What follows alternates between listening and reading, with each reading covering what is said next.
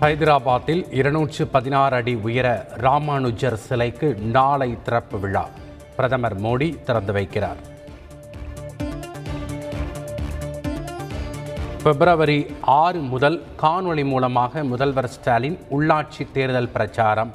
திமுக கூட்டணி வேட்பாளர்களை ஆதரித்து வாக்கு சேகரிப்பு. நகர்ப்புற உள்ளாட்சி தேர்தல் கட்டுப்பாடுகளில் புதிய தளர்வு. வீடு வீடாக சென்று பிரச்சாரம் மேற்கொள்ள மாநில தேர்தல் ஆணையம் அனுமதி. வரும் ஏழாம் தேதி டெல்லி செல்கிறார் ஆளுநர் ஆர் என் ரவி. நீட் விவகாரம் வலுக்கும் நிலையில் பயணம் மேற்கொள்வதால் பரபரப்பு.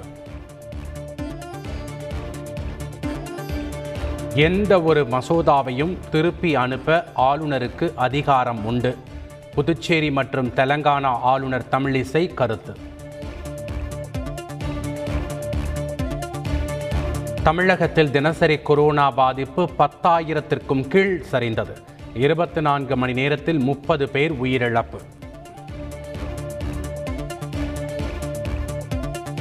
தூத்துக்குடி துறைமுகத்தில் சரக்கு மாற்ற மையம். மக்களவையில் திமுக எம்பி கனிமொழி கோரிக்கை.